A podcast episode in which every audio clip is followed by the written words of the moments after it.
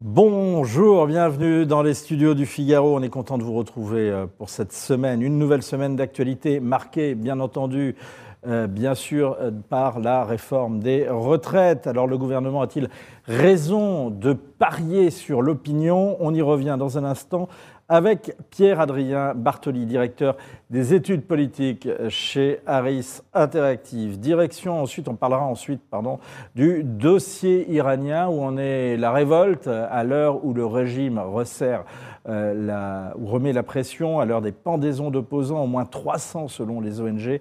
Le régime est-il en train de reprendre euh, la main dans le sang et avec la matraque comme il a déjà fait par le passé? On fera le point avec le chercheur Thierry Coville, chercheur à l'IRI. C'est un peu de prospective pour finir. Il a été banquier d'affaires.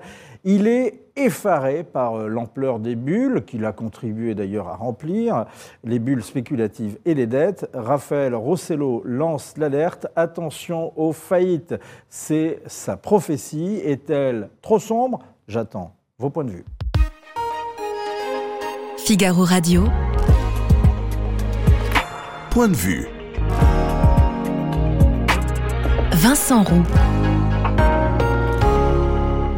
Le gouvernement Emmanuel Macron ont-ils raison de parier sur l'opinion pour faire passer la réforme des retraites? C'est le, pari qui est pris, mais c'est un pari qui est risqué. Si on, dézoome un petit peu pour voir le, contexte, on, a posé une question euh, à la toute fin de l'année dernière aux Français quelles sont les priorités pour l'année à venir? Et là, le système social, en tout cas sa préservation, donc la santé évidemment très importante, mais surtout les retraites, arrivait à la deuxième place. Donc il y a une vraie attente dans la société, ça c'est évident. En revanche, dans, le même, la même enquête et dans le même questionnaire, on leur demandait s'ils étaient optimistes ou pessimistes pour ces domaines-là. Et alors là, évidemment, les réponses sont effarantes. On a à peu près un quart des Français qui sont optimistes pour l'avenir de ce système des retraites et ce système social euh, au sens large, en fait, euh, ce qui montre à la fois une tension dans cette société française qui est très profonde. Alors c'est intéressant, vous dites simplement 25% des Français, un quart, hein, euh, optimistes pour le système des retraites. Dans ce cas-là, si, si on suit le raisonnement, l'essentiel de l'opinion devrait suivre euh, le gouvernement euh, qui dit euh, qu'il fait ses réformes pour précisément sauver le système des retraites. Oui. Et ce n'est pas le cas. Dans mm. toutes les enquêtes qu'on peut faire actuellement, on se rend compte qu'on est grosso modo sur les deux tiers des Français qui se disent opposés à cette réforme. Et il y a quelques dimensions qui structurent un petit peu cette opposition.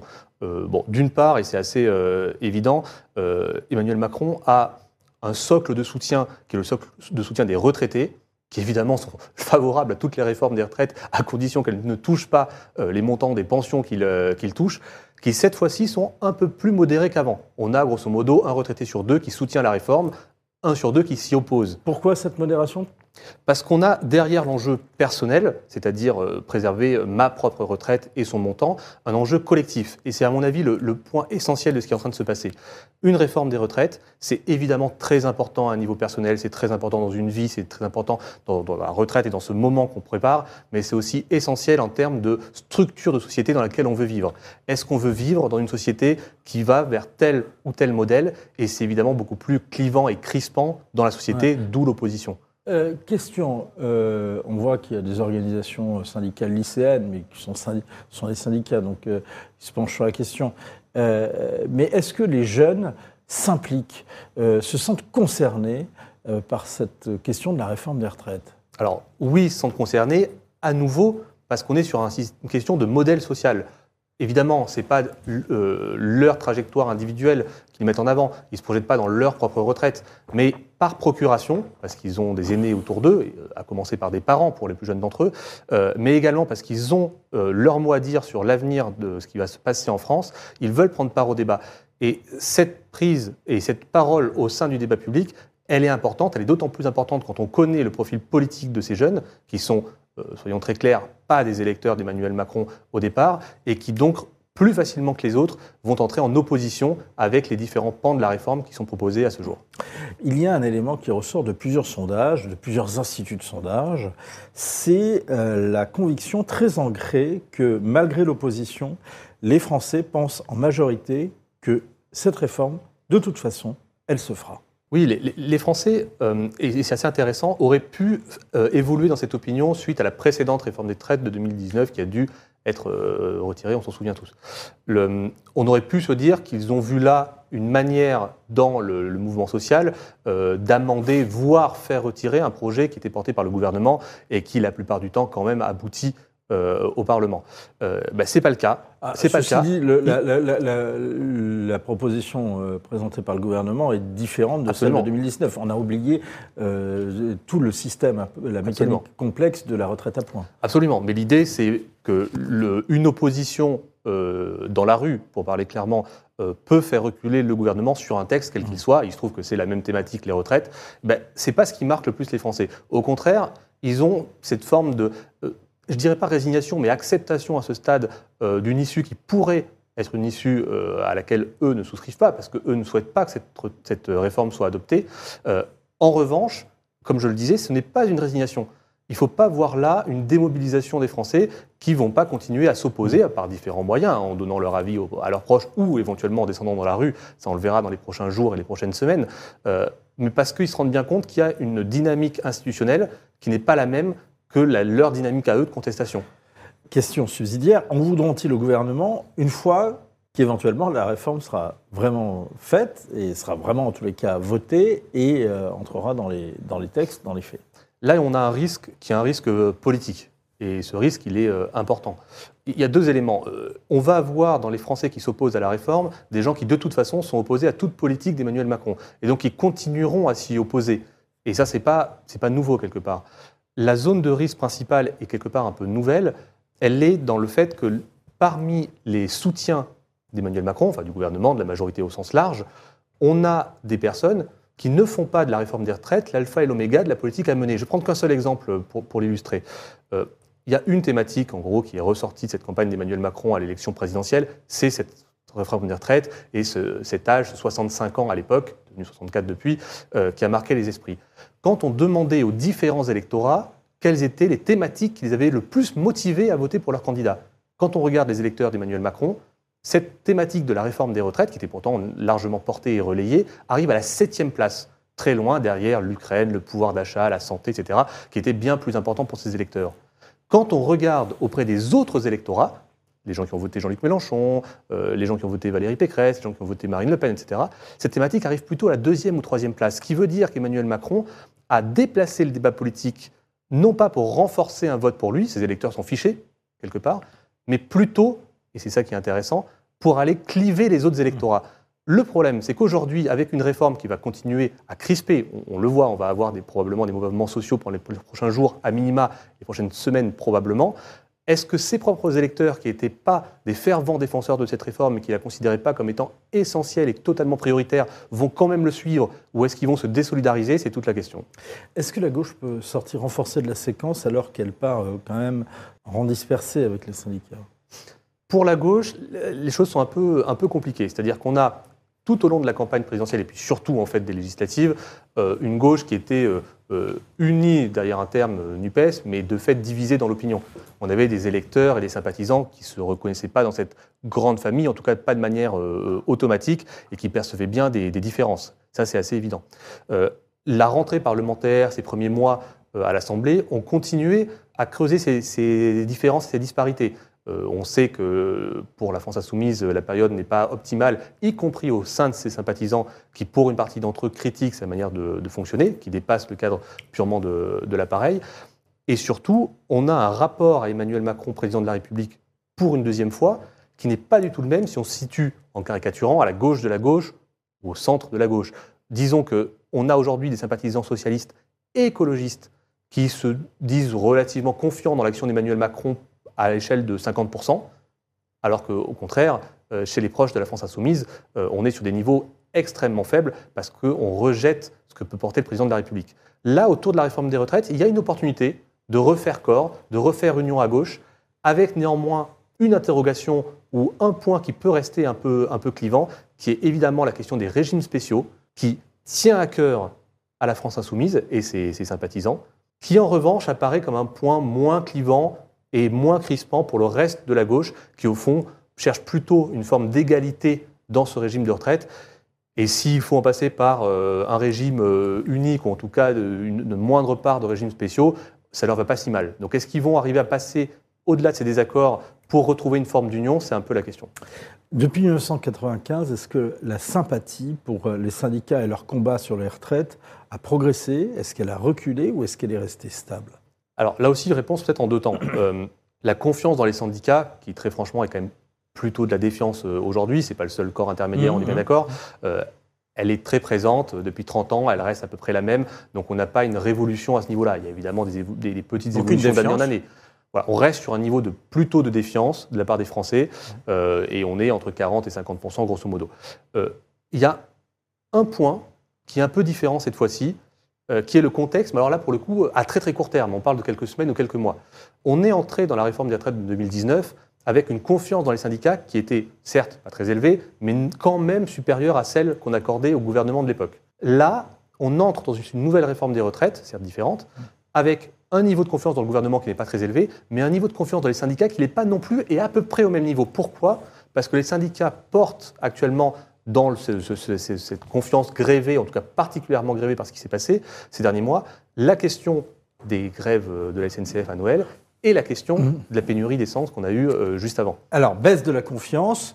Est-ce que justement, euh, une grève, encore une fois, euh, des raffineries, une grève du pétrole, pourrait exaspérer l'opinion et pourrait même la faire basculer?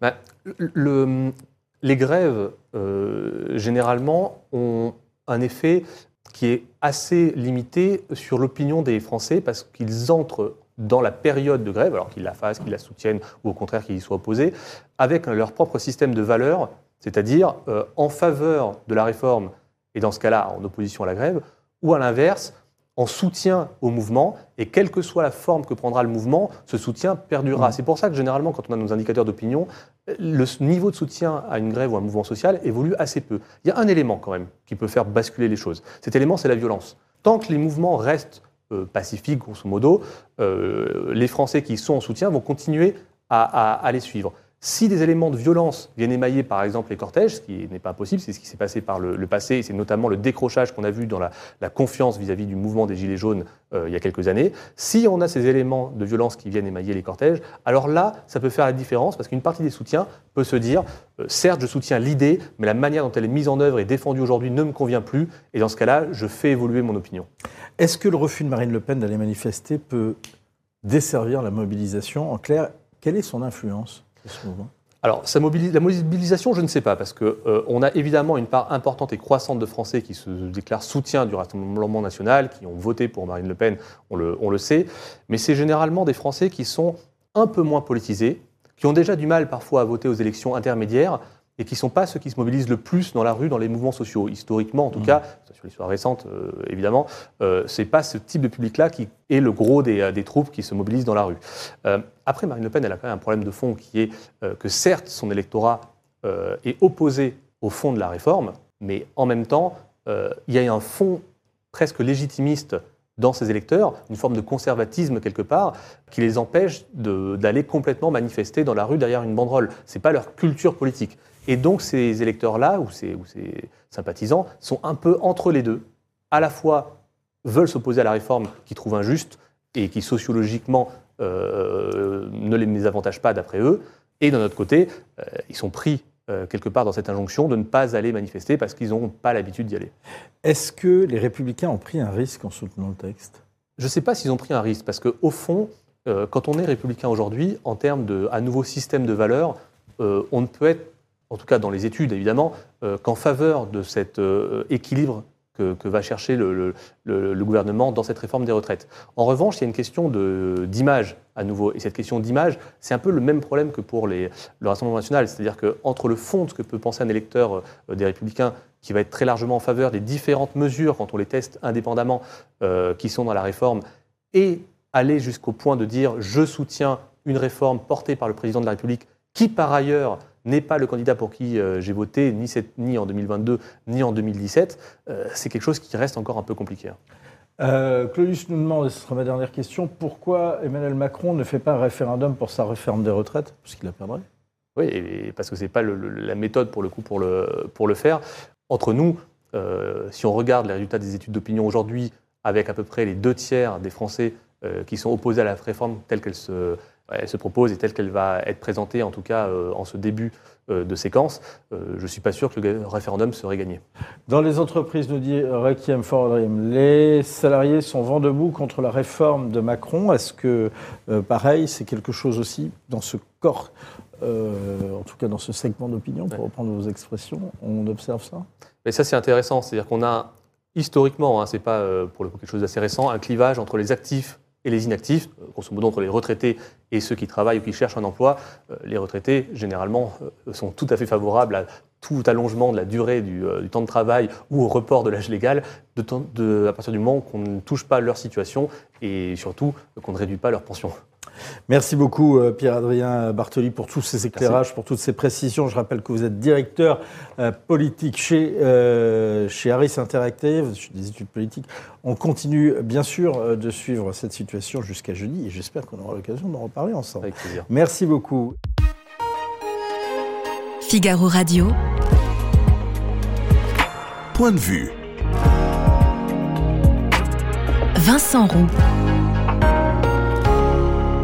Direction à présent l'Iran avec euh, un coup d'œil sur euh, les derniers développements et le régime qui s'accroche, un régime prêt à tout, prêt à tous les discours et prêt à toutes les méthodes, prêt également à euh, toutes les accusations, comme l'illustrent ces propos du guide suprême Ali Khamenei la semaine dernière.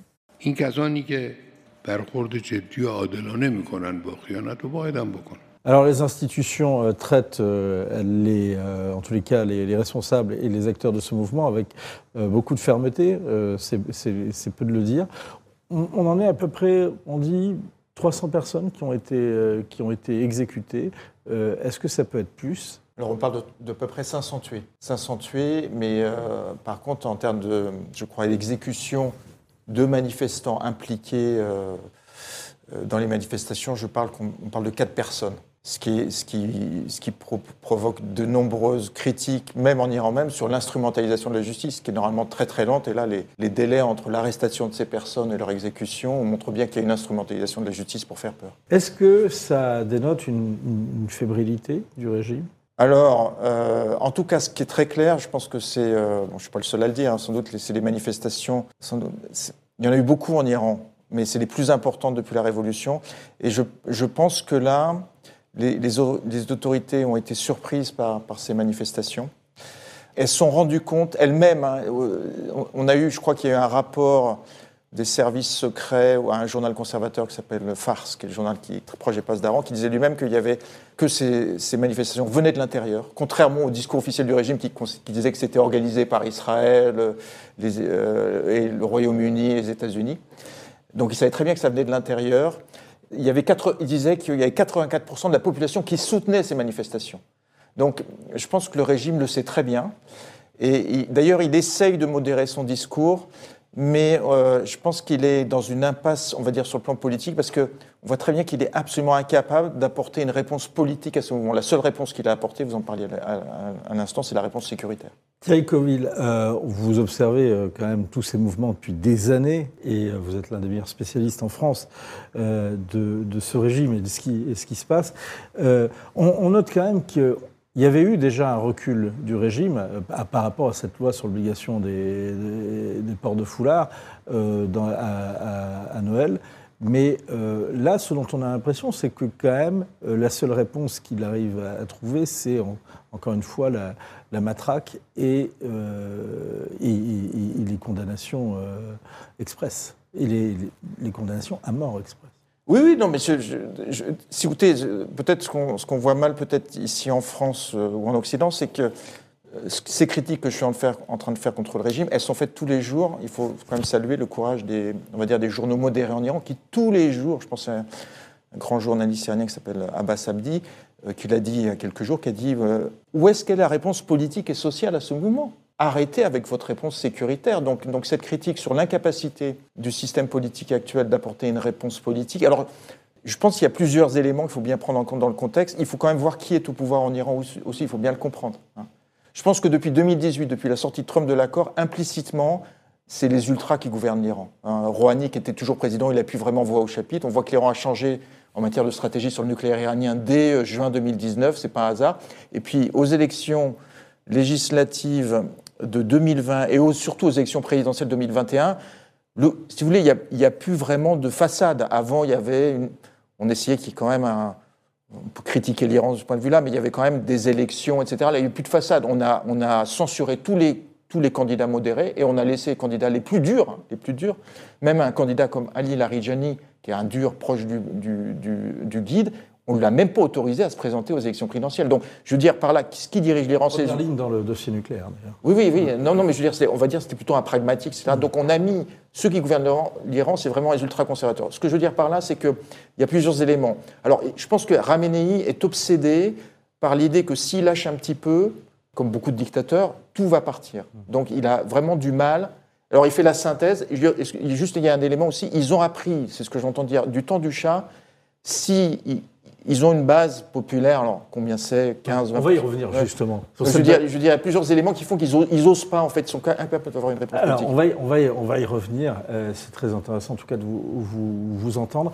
Euh, Pardonnez-moi, je vous pose non, des questions prie, de Béotien, mais euh, sur le régime, il y a les passes d'Aran, c'est-à-dire les, les, les, gardiens de la Révolution, plutôt militaires, paramilitaires, et euh, d'un autre côté, les religieux, euh, ce qu'on a appelé la molacratie, euh, guide suprême Ramenaï notamment.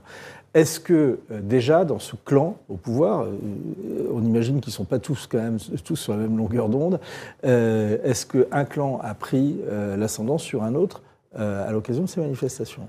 Alors j'ai un peu de mal avec, j'entends souvent cette classification. moi, j'ai tendance à dire que, parce que chez les religieux, par exemple, celui qui est le plus critique, contre ce qui se passe actuellement, la répression, etc., c'est un religieux qui est un sunnite du sud-est de l'Iran. Donc il y a des religieux qui sont contre ce qui se passe actuellement en Iran. Donc moi je dirais le clergé chiite. Oui, oui mais même, même, même, je veux dire, même dans le clergé chiite, vous avez des gens qui sont contre ce qui se passe en Iran.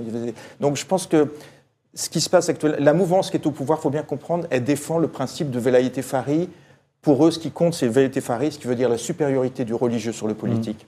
Ce qui veut dire on s'offre j'allais dire, euh, bon, je ne veux pas être euh, grossier, mais la démocratie, ce n'est pas notre problème. Ce qu'on veut, c'est un gouvernement islamique sous l'autorité du guide et euh, on, on, est prêt à faire des élections de façade, donc c'est ça qui compte pour eux. Mmh. Donc c'est ça. Donc derrière ça, c'est plutôt des mouvances politiques qui défendent ce principe. Alors effectivement, vous avez des religieux qui sont convaincus de, ce principe, mais derrière vous avez des, on va dire des laïcs. Donc euh, dans ces députés au Parlement euh, iranien, là, qui ont tous ces ultras, il n'y a pas que des religieux. Donc ils, défendent ce principe de Valété Fari. Alors euh, derrière, je pense qu'il y a des intérêts, ça on en parle depuis longtemps en qui, les, qui défend Je pense qu'il y a des gens qui y croient.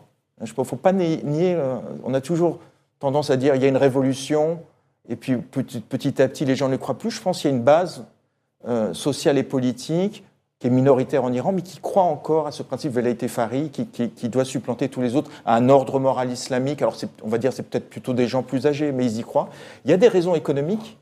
Il y a aussi l'idée que euh, si euh, ce système s'effondre, il y a quand même les fondations proches du Fari et les passes d'Aran, ils contrôlent, je ne sais pas exactement combien, on va dire 15 à 20 de l'économie. Mm. Donc c'est des rentes, hein, c'est des mm. situations d'enrichissement. Donc et puis Alors, précisément, il y a tout, je veux dire la peur que tout tombe. Donc il y, a, il y a effectivement une mouvance politique qui défend le principe de Fari, qui soutient la répression. Donc euh, c'est une de mes questions. Est-ce qu'on peut dire qu'il y a une sorte d'équilibre entre d'un côté un régime qui tient et qui tangue et une opposition qui est de plus en plus virulente mais sans chef et avec beaucoup de peur? Oui, alors je, pense que là, ce qui est arrivé, ce qui a émergé, en fait, c'est l'impasse politique dans laquelle l'Iran se trouve, parce que je ne suis pas dans la théorie du complot de dire que tout est la faute euh, des États-Unis, mais quand même, je pense qu'il y avait des modérés en Iran. Alors on peut les critiquer, hein, mais euh, Rouhani était un modéré. Il a mis tout son capital politique à, négocier ce fameux accord sur le nucléaire qui est signé en 2015. Et il y avait beaucoup d'espoir toute la population en Iran, hein, on peut dire, hein, soutenait cet accord sur le nucléaire. Il y avait beaucoup d'espoir que ça allait changer d'abord par l'économie. Il y aurait plus d'investissements étrangers en Iran. On a eu 5 milliards de dollars d'investissements étrangers en Iran en 2017. C'était le, plus le montant, c'est pas grand-chose, hein, mais le montant le plus important depuis la Révolution. Il y avait beaucoup d'espoir. Quand Trump sort de l'accord en, mai 2018, ce qui, des, on va dire, euh, un des à côté indirectement, cette, cette, mouvance modérée, elle a pu exister politiquement. Parce que les durs, si vous voulez, ils avaient beau jeu de leur dire écoutez, vous avez été, vous voyez comme vous avez été naïfs, vous avez cru que les Américains tiendraient leur mmh. parole, ils sont sortis de l'accord, qu'est-ce qu'on fait maintenant? Donc ils se sont fait, ils se sont fait écraser, ils se sont fait insulter dans la, par la presse dure. Et puis, euh, vis-à-vis -vis de la population iranienne, moi je suis allé fin 2018 en Iran, les gens étaient en colère. Ils, il y avait un côté psychologique. Ils avaient tellement cru en cet accord, tout coup, ils se retrouvent avec l'inflation qui est montée à 40%. Donc, ils étaient en colère. Et dans ces cas-là, contre qui on se retourne? Ben, Contre le, gouvernement. Donc, Rouhani, il a perdu pied politiquement. Alors, en fait, aussi, euh, je pense qu'il y a les grandes manifestations de, de, 2019 en Iran, vous savez, pour l'augmentation du prix de l'essence. Euh, Rouhani, euh, il est complètement absent. Donc déjà, il y a une répression féroce, hein, avec des centaines de morts. Donc, je veux dire par là, c'est que politiquement, je pense que les modérés, ils existent quasiment plus. Donc, effectivement, on se retrouve dans une impasse politique avec les ultra-conservateurs au pouvoir.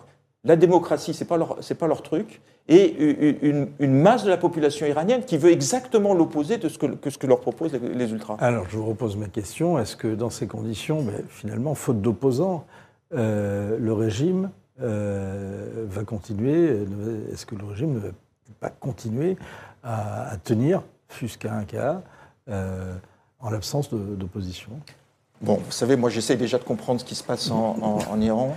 Vous le faites très bien. Ce qui est, ce qui est pas simple. Alors, vous savez, la, la question sur qu'est-ce qui va se passer. Déjà, moi je pense que cette situation d'impasse politique, euh, elle pose problème quand même, parce que là on, voit, on le voit l'impasse. D'ailleurs, moi ce que je vous dis, je suis tout, tout les, cette fameuse presse modérée hein, qui, est, qui, le dit tous les jours. Mm. Où est la réponse politique à ces, à ces, à ces non, parce que la, la, la question qu'on a, enfin en tous les cas en mémoire, c'est qu'il y a la révolution, il y avait la, la révolte verte euh, à la fin des années 2000, et euh, finalement, euh, là encore, on entendait déjà mort au dictateur. On disait que c'était la première fois qu'on entendait ces slogans-là ouais. euh, depuis la révolution de, de Roménie, puisque c'était les slogans que les roménistes utilisaient contre le chat, etc. Bon, finalement, le régime a, a, coupé tous les réseaux sociaux, a sorti la, les, les Bassidji ont sorti les matraques et, et a mis les opposants en prison. Et le régime a tenu dix ans de plus, encore, plus de dix ans. Oui, alors ce qui est toujours compliqué en Iran, c'est que ces chocs-là, parce que moi j'avais écrit un article, je me rappelle très bien, suite à la manifestation verte, j'avais des victoires à la Pyrrhus de la République islamique d'Iran. Mmh. Donc il arrive, il a l'appareil répressif, un appareil policier, donc il mate ses répressions, mais il y a des contre-coups en interne. Donc, euh, je veux dire, c'est pas ce qui s'est passé. Si vous voulez, on, il y a des, des, nouveaux équilibres politiques en interne. C'est, je veux dire, c'est pas hasard. Euh, les gens ont bien compris que finalement, euh, quand Ahmadinejad a fait un deuxième mandat euh, en Iran, les, bien, les gens se sont quand même rendus compte en Iran qu'il y avait Mahmoud Ahmadinejad, qui était le président dur, qui était contesté, et qui n'était pas religieux justement, non, qui, était contesté justement. C'est ça qui a donné lieu à ces grandes manifestations mmh. en 2009. Les gens se sont rendu compte qu'il y avait une différence entre lui et des présidents plus modérés. Donc ce qui est intéressant en Iran quand même, c'est dans les situations normales, les gens votent quand même pour le candidat le plus modéré. Donc là, j'ai plutôt tendance à dire, le problème politique de l'Iran, c'est que cette alternance, elle n'existe plus quasiment. Euh, Thierry Coville, euh, le, cet internaute nous dit le régime peut tenir avec l'argent du pétrole. Vrai, faux? Ben, C'est pas vraiment, c'est pas vrai parce que dans le sens, il y a eu des, les, les sanctions, l'embargo pétrolier contre l'Iran, donc euh, l'Iran, euh, à la fin de, du mandat de Trump, ils étaient à 200 000 barils par jour d'exportation contre 2 millions, ce qu'ils peuvent faire actuellement, divisé par 10. Mm. Donc c'est ça ça, j'ai un petit peu de mal avec ces histoires de sanctions parce que ces sanctions, elles ont d'abord pesé mm. sur la population iranienne. Et je pense qu'un des éléments, ce qui s'est passé, on l'a vu, cette classe moyenne. Je ne veux pas être trop, euh, trop entrer dans les détails, mais cette grande classe moyenne iranienne qui veut la démocratie, qui a quand même pas bougé là c'était plutôt les plus jeunes dans la rue. Je pense qu'un des éléments qui l'empêche euh, d'aller dans la rue, c'est la crainte de la, de la, situation économique. Donc moi, je pense que si la situation économique s'améliorait, ça donnerait plus de force à cette classe moyenne pour demander justement la démocratie. Euh, c'est ce que dit un de ses internautes, le, le régime a le soutien du, du bazar de Téhéran. Actuellement, si les gens, cette classe moyenne, alors c'est compliqué, ils bougent pas, je pense qu'il y a plusieurs éléments il y a euh, la crise économique fait peur à tout le monde. Donc les gens, il faut voir, hein, 40% d'inflation chaque année depuis 2018. Il y, a, je crois, 10% de la population iranienne qui est passée de la classe moyenne à la pauvreté. Donc c'est catastrophique sur le plan économique. Donc les, les, gens, vous voyez, qui ont la responsabilité d'une famille, 40 ans, 50 ans, ils sont pas contents, ils veulent la démocratie, mais là, bon, il faut tenir, il faut payer euh, le loyer, etc. Donc il y a cet élément. Il y a également un élément qui fait peur à cette classe moyenne, c'est et qu'est-ce qui va se passer après hein? On, Ils regardent ce qui se passe dans la région. Donc il y a la peur de l'anarchie en Iran. Donc on en revient à, cette, à, cette, réponse. Il faut voir ce qui va se passer, les, rééquilibrages politiques en Iran. Et est-ce que la cette crise économique, moi je pense qu'elle ne peut pas durer. Parce que si vous avez 40% d'inflation, au bout d'un moment, on voit des pays comme le Venezuela, vous avez une paupérisation du pays et c'est. Vous prenez justement un très bon exemple. Le, Venezuela, euh, un pays qui se paupérise, euh, finalement, euh, le régime, l'op- l'opposition éclate et le régime tient.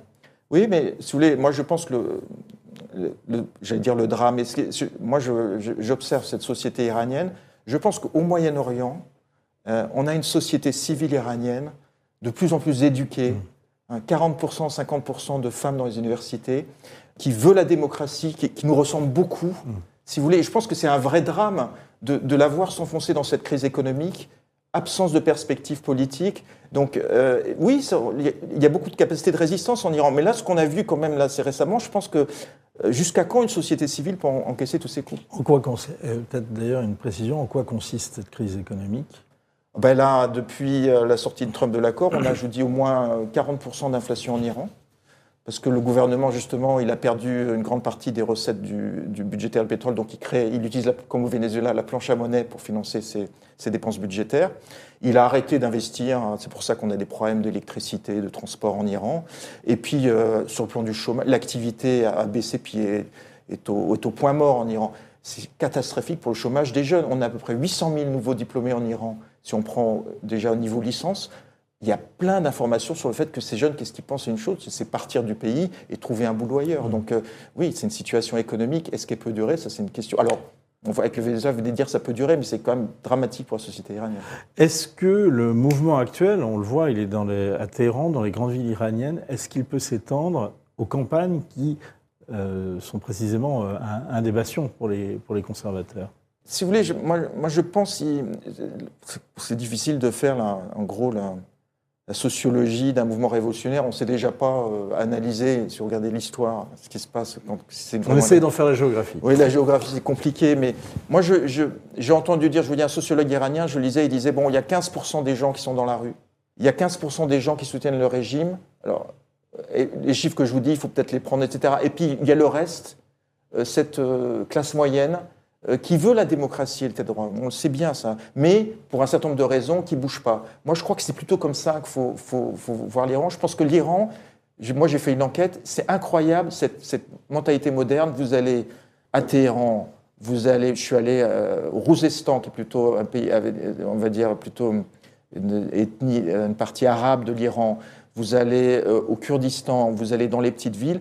Cette demande de démocratie d'état de droit, on la voit partout à, à cause de l'élévation du niveau d'éducation. Donc je pense que l'Iran, c'est très unifié dans sa demande de modernité. Le problème, c'est comment on y va, cette démocratie. C'est vraiment, c'est- la- les Iraniens sont très matures et très modernes. C'est la question qui se pose. Et je pense qu'il y a, je vous dis, cette classe moyenne, elle, elle a sans doute refusé, même si elle n'en pense pas moins, hein, elle a refusé le, fait d'aller dans la rue et, et d'affronter directement le régime. Est-ce que cette mobilisation internationale en faveur de- des, des femmes iraniennes et en faveur de, de ces manifestations sont, sont bonnes pour le mouvement ou bien est-ce qu'elles le pénalisent à l'intérieur du pays où on dit c'est un mouvement de l'étranger? Alors, moi, ce que j'essaie d'analyser les, les- les réactions à l'intérieur de l'Iran, parce que je pense qu'une partie des réponses est à l'intérieur de l'Iran. Je pense que même dans les journaux conservateurs, je pense qu'il y a un journal conservateur qui s'appelle Jean Moulier Islami, qui est vraiment, on va dire, conservateur un peu modéré. Ils se rendent bien compte, ils ont rarement été aussi isolés. Donc, ce sentiment d'isolement qui les pousse à aller vers la Chine et la Russie, il y a beaucoup de gens en Iran qui disent, même dans les, les- les rangs du pouvoir, qui disent, bon, est-ce que c'est bien raisonnable? Euh, La Russie nous a entraînés dans ce conflit en Ukraine. Euh, on n'a que deux alliés maintenant, la Russie et la Chine. Est-ce que c'est bien raisonnable de se mettre vraiment dans ce camp-là? Donc je pense qu'il y a la perception euh, en Iran, déjà un certain nombre de personnages clés du pouvoir, qu'ils sont trop isolés. Ils n'ont jamais été, au- je veux dire, autant euh, oui, isolés diplomatiquement. Puis il y a toutes ces condamnations, effectivement. Ce qui change par rapport aux, vagues précédentes, c'est on, a vu hein, toute, ces, toute cette répression, etc. Donc ça, sur le plan de l'image de l'Iran, c'est véritablement catastrophique. Vous connaissez bien euh, ce pays, vous y êtes allé un certain nombre de fois, vous avez euh, suivi les précédentes révoltes. Qu'est-ce qui vous frappe cette fois-ci dans la révolte actuelle? Je pense que c'est le, radicalisme des demandes. Alors vous disiez comparé à 2009. Et 2009, au début, vous vous rappelez, c'était les gens demandaient où était passée leur voix. Là, on est passé tout de suite à euh, on n'en peut plus, en gros, on veut, on veut plus de ce système politique. Donc ce qui, ce qui m'a frappé, c'est le radicalisme des demandes, c'est le, le courage aussi. C'est-à-dire les, les jeunes, ils étaient quand même à main nue, donc ils, ils affrontaient les forces de police. Au début, c'était quand même incroyable parce que qui- Il y a qui même le prix du sang. Parce que oui, oui, oui, oui, près de 500 500 morts, près de 500 morts. Oui, oui. Il y a aussi en Baloutchistan, il y a eu une, une journée effroyable où je ne sais plus combien, des dizaines de personnes tuées. Donc là, c'était. Mais je pense que ça dénote aussi. il y a- je pense qu'il y a cette crise économique. C'est pas parce que je suis économiste dis ça. Je pense que ça a mis les gens vraiment Les jeunes, et quelque part, il n'y a plus d'espoir aussi. Donc il y, a, il y, a, un côté vraiment. Euh, en gros, ils veulent rester. Ils le disaient d'ailleurs, c'était intéressant. Ils disaient Nous, on veut rester en Iran. Les jeunes qui sont dans la rue, on veut rester en Iran, mais on ne veut pas de ce pays, on ne veut pas de ce système politique. Donc là, je pense qu'il y avait un ras-le-bol. Il y avait une société qui a été portée voilà, en ébullition, si vous voulez. Et alors, effectivement, bon, je ne suis pas le seul à le dire, hein, mais je pense effectivement le, le rôle des femmes, euh, pour la première Ça fois. vous a étonné le rôle des femmes? Alors, quand on connaît bien l'Iran, on n'est pas étonné euh, du, du, rôle des femmes dans la société iranienne, parce que je veux dire, au niveau d'éducation, je veux dire, elles ont, dans, dans la réalité, chose qu'on ne dit pas en Iran, par exemple, euh, l'Iran est, un pays plein de contradictions. Euh, elles jouent au foot, elles sont arrivées en finale de la Coupe euh, d'Europe, la Coupe d'Asie des clubs, je crois, mmh. qui ressemble à ça, et elles n'ont toujours pas le droit d'aller au stade euh, en Iran. Mmh. Donc, si vous voulez, on sait qu'elles ont un rôle important, mais là, je crois, un certain nombre de sociologues montaient bien, je pense qu'il y a toute une colère aussi qui a été accumulée. Si vous voulez, il y a l'incident du Boeing qui a été abattu. Mmh. Ce qu'on a peut-être négligé, c'est toute cette colère qui a été accumulée, vous voyez, dans une société. On dit que la société iranienne est trop résistante. Je pense que là, il y a, au moment, c'était trop, quoi. Donc, il y a Marsa Amini, euh, on, on, tout le monde a, bien vu qu'elle avait été. Qu donc c'est la première femme qui a été. Voilà, qui a été, on a, parce qu'elle portait mal le voile. Donc, je pense qu'il y avait un sentiment de colère en disant on peut, on peut pas accepter ça. Merci beaucoup euh, Thierry Coville, c'est absolument passionnant de vous écouter. On donc euh, on encourage les, les, internautes à vous lire et à retrouver vos études également sur le euh, site de euh, l'IRIS. Et puis l'Iran restera donc l'un des dossiers qu'on suivra et qu'on va suivre euh, cette année. Merci beaucoup. Figaro Radio. Point de vue. Vincent Roux. On va faire le point sur les autres dossiers maintenant avec Raphaël Rossello et en particulier sur ce dossier ouvert l'été dernier par Emmanuel Macron en personne. Nous vivons, et cela pas simplement depuis cet été, ces dernières années, au fond, la fin de ce qui pouvait apparaître comme une abondance, celle des liquidités sans coût, et nous aurons en tiré les conséquences en termes de finances publiques, mais le monde se réorganise. Celle de la fin d'une abondance de, produits, de technologies qui nous semblaient euh, perpétuellement disponibles. Nous l'avons vécu pendant la période du Covid. Nous revivons ici avec encore plus de force. La rupture des chaînes de valeur, euh, la rareté de tel ou tel matériau et technologie réapparaît. La fin de l'abondance de terre ou de matière et celle de l'eau également. Et là, nous aurons des dispositions à prendre tirer toutes les conséquences. Bonjour Raphaël Rossello. Est-ce que vous êtes d'accord avec le président de la République et avec son pronostic? C'est la fin de l'abondance et il va y avoir quand même un, un certain nombre de, de, choses auxquelles il va falloir renoncer. Je, je, je pense, et c'est euh, le sous-titre de mon, de, de, mon dernier essai, c'est que nous sommes euh, devant la fin de l'insouciance. Euh, mais je pense que l'insouciance venait du fait que nous avions réussi d'abord en Occident, hein, pendant les deux derniers siècles. Avant 1970, nous avions réussi effectivement à donner le sentiment qu'il y aurait une abondance euh, perpétuelle euh, et qui était liée à une idée de, progrès dans laquelle j'ai été euh, élevé. je dis toujours, c'est le progrès de Victor Hugo et de Nicolas de Condorcet, c'est ce progrès des Lumières, c'est ce progrès qui qui nous porte, nous illumine et euh, c'est un mélange d'abondance économique, d'amélioration de, la vie démocratique, de l'augmentation des droits individuels. Enfin, tout, tout, ça a été combiné. Et ce que je constate, moi, euh, euh, ma seule revendication, c'est, et là-dessus, alors je pense que j'ai une, une, vraie légitimité, c'est d'être un soldat de l'économie réelle. Alors on va y revenir. Vous avez été banquier d'affaires, mais plutôt pour les TPE et les PME. Euh, D'abord, question, puisque votre essai est, prospectif également, où allons-nous? Alors, euh, je fais partie de ces, euh, de ces personnes qui revendiquent l'optimisme non pas d'une crédulité naïve selon laquelle il n'y aura pas de souci, il n'y aura pas de problème.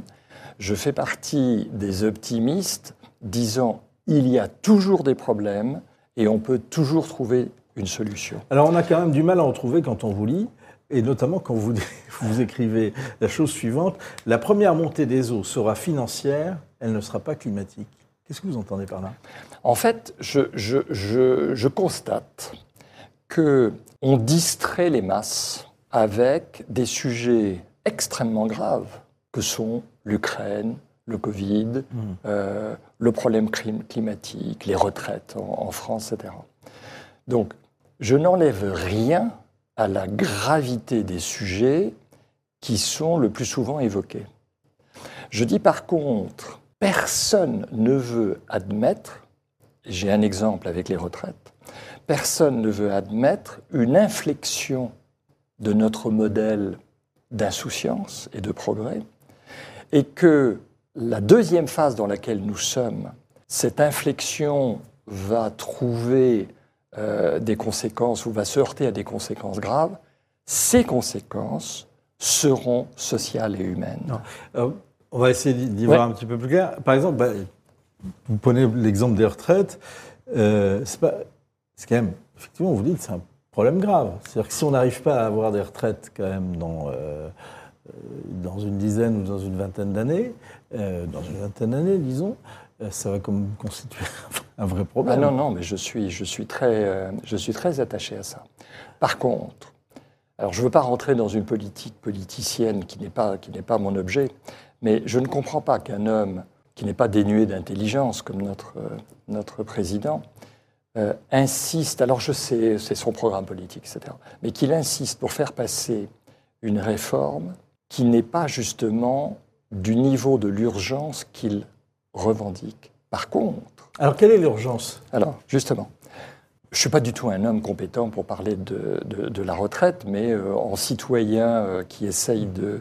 Vous êtes éclairé. compétent pour parler d'argent. Alors, justement, sur Alors, ce plan-là, je- quelle est l'urgence? Alors, l'urge- l'urgence est la suivante. C'est que, étant un homme de chiffres, il y a les dépenses, on les connaît, comment on les finance?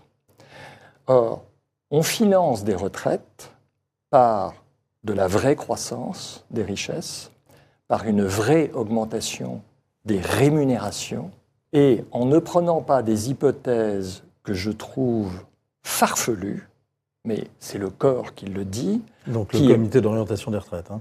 le comité d'orientation des retraites, dont on, là aussi il y a, il y a- il y a- il y a une, une concentration de compétences et de savoir euh, qui fait autorité. Comment ces gens peuvent-ils s'être mis d'accord en disant que le taux de croissance de- des gains de productivité du travail vont être sur longue période de 1%. C'est justement un des points de mon, de mon constat, c'est que nous n'avons plus de croissance de la nous, nous n'avons plus de croissance significative de la productivité de la main-d'œuvre. Mais ce n'est pas un phénomène d'aujourd'hui, c'est un phénomène qui a commencé il y a 50 ans.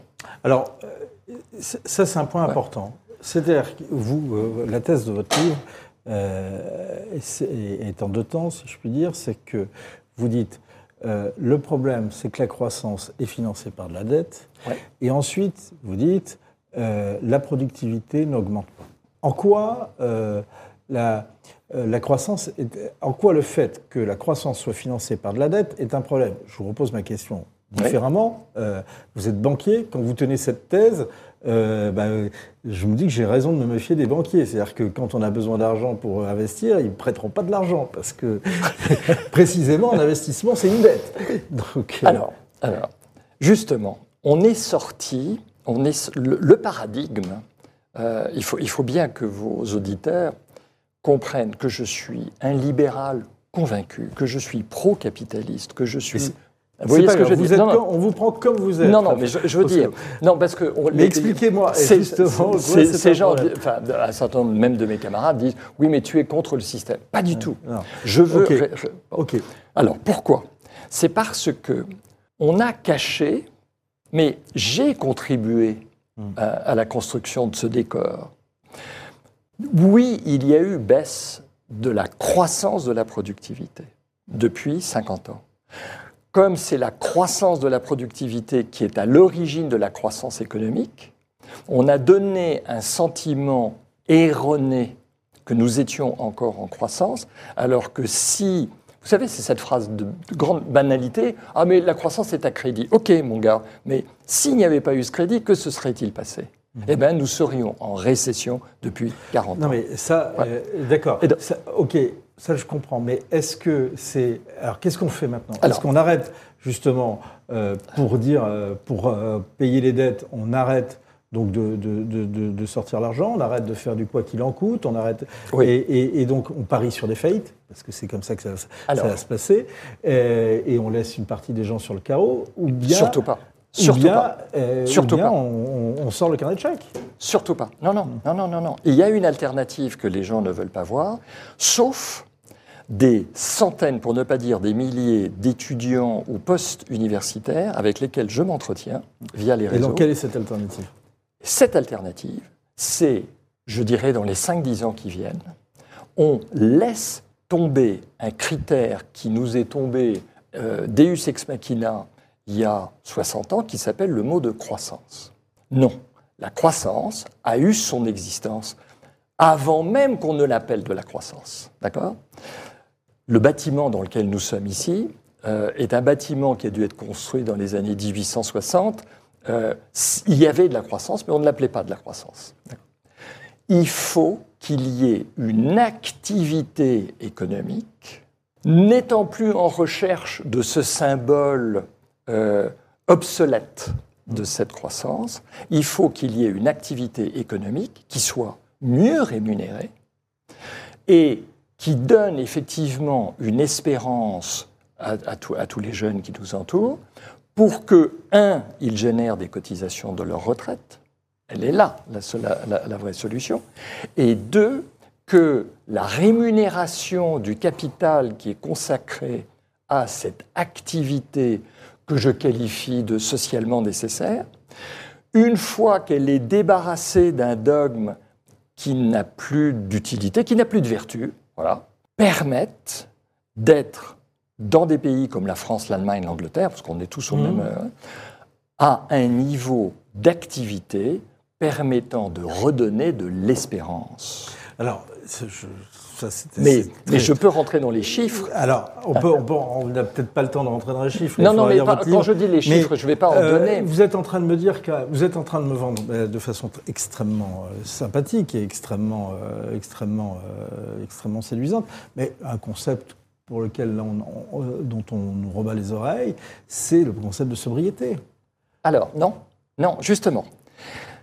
Pourquoi j'ai commencé par dire je suis un libéral, pro-machin, etc. C'est que on me dit, ah oui, mais tu es pour la décroissance. Non, non, non. La décroissance est un mode de vie dans lequel je ne me- je ne m'incarne pas. Je crois au progrès. Je m'occupe de biotechnologie. Je m'occupe de, de société dans les, dans- les techniques médicales. Elles sont à l'origine d'une espérance qu'il faut conserver. Et si cette espérance génère un peu de gâchis euh, environnemental ou énergétique, qu'il en soit ainsi, que l'on soit attentif. Non, attention, c'est le problème de la rupture. Ce que je constate toujours dans une négociation, c'est l'effet de bord, comment dire, c'est c'est l'effet de rupture. Ne dit, il ne faut pas dire qu'on est tout noir aujourd'hui et que tout sera blanc. Non, on est gris foncé, et ce qu'il faut, c'est tendre vers un gris clair. Et Là, juste une dernière question, euh, parce que le, le- le temps file, euh, Raphaël. Euh, la la- la- dans ce cadre, la, la relocalisation, les barrières de protection, euh, c'est, euh, vous trouvez ça aussi obscène que Ah non. vos ah non, ah non, non, non.